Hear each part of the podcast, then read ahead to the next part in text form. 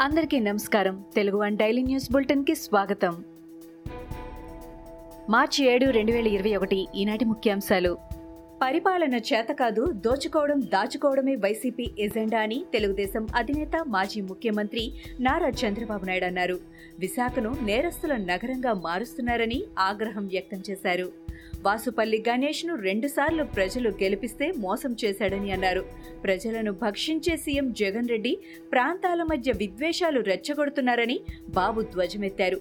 పల్లా శ్రీనివాస్ ఆమరణ నిరాహార దీక్ష చేసి స్టీల్ ప్లాంట్ ఉద్యమానికి ఊపిరి పోశారని చెప్పారు. ప్రశ్నించే వారిపైన వైసీపీ ప్రభుత్వం కేసులు పెడుతోందని చంద్రబాబు ఆగ్రహం వ్యక్తం చేశారు. చిలకలూరిపేటలో urban CI Bilal Uddin SI షఫీల అరాచకం రోజురోజుకు పెరుగుతోందని మాజీ మంత్రి పత్తిపాటి పుల్లారావు ఆగ్రహం వ్యక్తం చేశారు. సోషల్ మీడియాలో పోస్టింగ్ పెట్టాడని తెలుగుదేశం కార్యకర్త కోటిని అరెస్ట్ చేయడం దారుణమని అన్నారు. ఎమ్మెల్యే చెప్పారని పిల్లి కోటిని అర్ధరాత్రి అక్రమంగా తీసుకువచ్చి స్టేషన్లో నిర్బంధించారని ఆయన మండిపడ్డారు.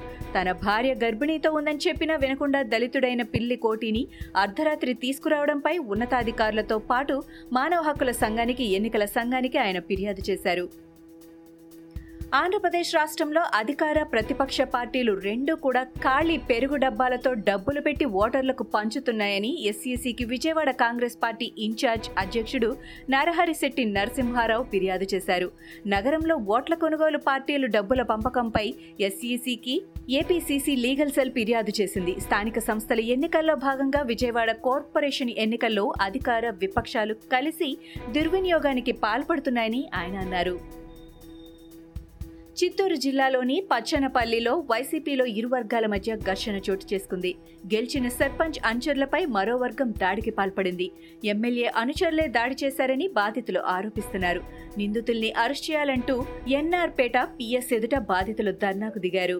దేశంలోనే అత్యంత ప్రతిష్టాత్మకమైన ఏపీ హైకోర్టుకి చీఫ్ జస్టిస్గా రావడం సంతోషంగా ఉందని హైకోర్టు ప్రధాన న్యాయమూర్తి జస్టిస్ అరూప్ కుమార్ అన్నారు. మహిళలు పిల్లలపై అసభ్యకరమైన నేరాలు అధికమవుతున్నాయని ఫోక్సో మహిళా కోర్టుల ద్వారా బాధితులకు సత్వర న్యాయం జరుగుతుందన్న నమ్మకం ఉందని జస్టిస్ అరూప్ కుమార్ అన్నారు. ఇటీవల ఆంధ్రప్రదేశ్ హైకోర్టు ప్రధాన న్యాయమూర్తిగా జస్టిస్ అరూప్ కుమార్ గోస్వామి ప్రమాణ స్వీకారం చేశారు. కేసీఆర్ కులబలం మజిల్ బలం లేకుండానే ప్రయాణం ప్రారంభించారని టీఆర్ఎస్ వర్కింగ్ ప్రెసిడెంట్ కేటీఆర్ అన్నారు. తన పదవులను గడ్డిపోచలా విసిరికొట్టి తెలంగాణ జెండా పట్టారని అన్నారు. రాష్ట్రం వచ్చే వరకు పోరాటం చేయకపోతే రాళ్ళతో కొట్టండన్న దమ్మున్న నాయకుడు కేసీఆర్ అని ఆయన కష్టంతో తెలంగాణ వచ్చిందని అలాంటి నేతపై ఉద్యమంలో అడ్రస్ లేని వారిని నోటికొచ్చినట్లు మాట్లాడుతున్నారని ఆయన అన్నారు. ఆరోగ్యశ్రీ పథకానికి టీఆర్ఎస్ తూట్లు పొడిచిందని కేంద్ర మంత్రి కిషన్ రెడ్డి మండిపడ్డారు. సీఎం కేసీఆర్ సొంత ప్రాంతానికి ఇచ్చిన ప్రాధాన్యత ఇతర ప్రాంతాలకు ఇవ్వడం లేదని తప్పుపట్టారు.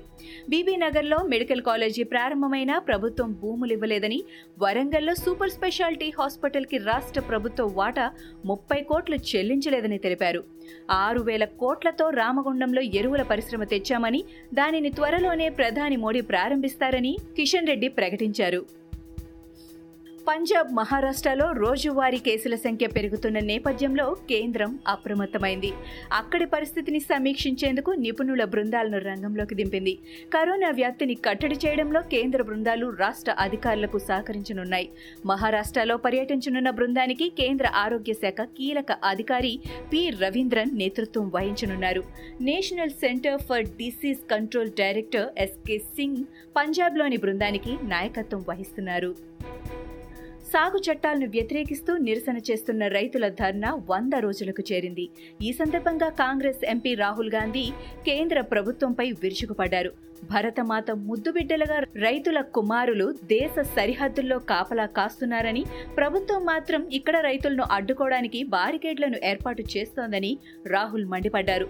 అన్నదాతలు తమ సరైన డిమాండ్ల కోసం పోరాడుతున్నారని కానీ ప్రభుత్వం మాత్రం వారి విషయంలో కఠినంగా వ్యవహరిస్తోందని ట్విట్టర్ వేదికగా రాహుల్ మండిపడ్డారు. ఇంగ్లాండ్తో ఇక్కడి నరేంద్ర మోదీ స్టేడియంలో జరిగిన చివరి టెస్టులో కోహ్లీ సేన ఘన విజయం సాధించింది. ఇంగ్లాండ్ను ఇన్నింగ్స్ ఇరవై ఐదు పరుగుల తేడాతో మట్టి కరిపించింది. ఫలితంగా ఐసీసీ ప్రపంచ టెస్ట్ ఛాంపియన్షిప్ ఫైనల్లో అడుగుపెట్టింది.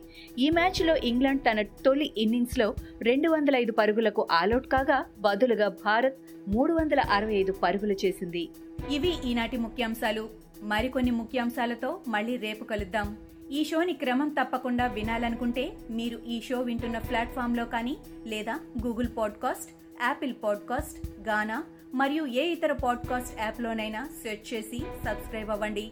కొత్త ఎపిసోడ్ వచ్చినప్పుడు మీకు అప్డేట్ వస్తుంది. అంతవరకు సెలవు. నమస్కారం.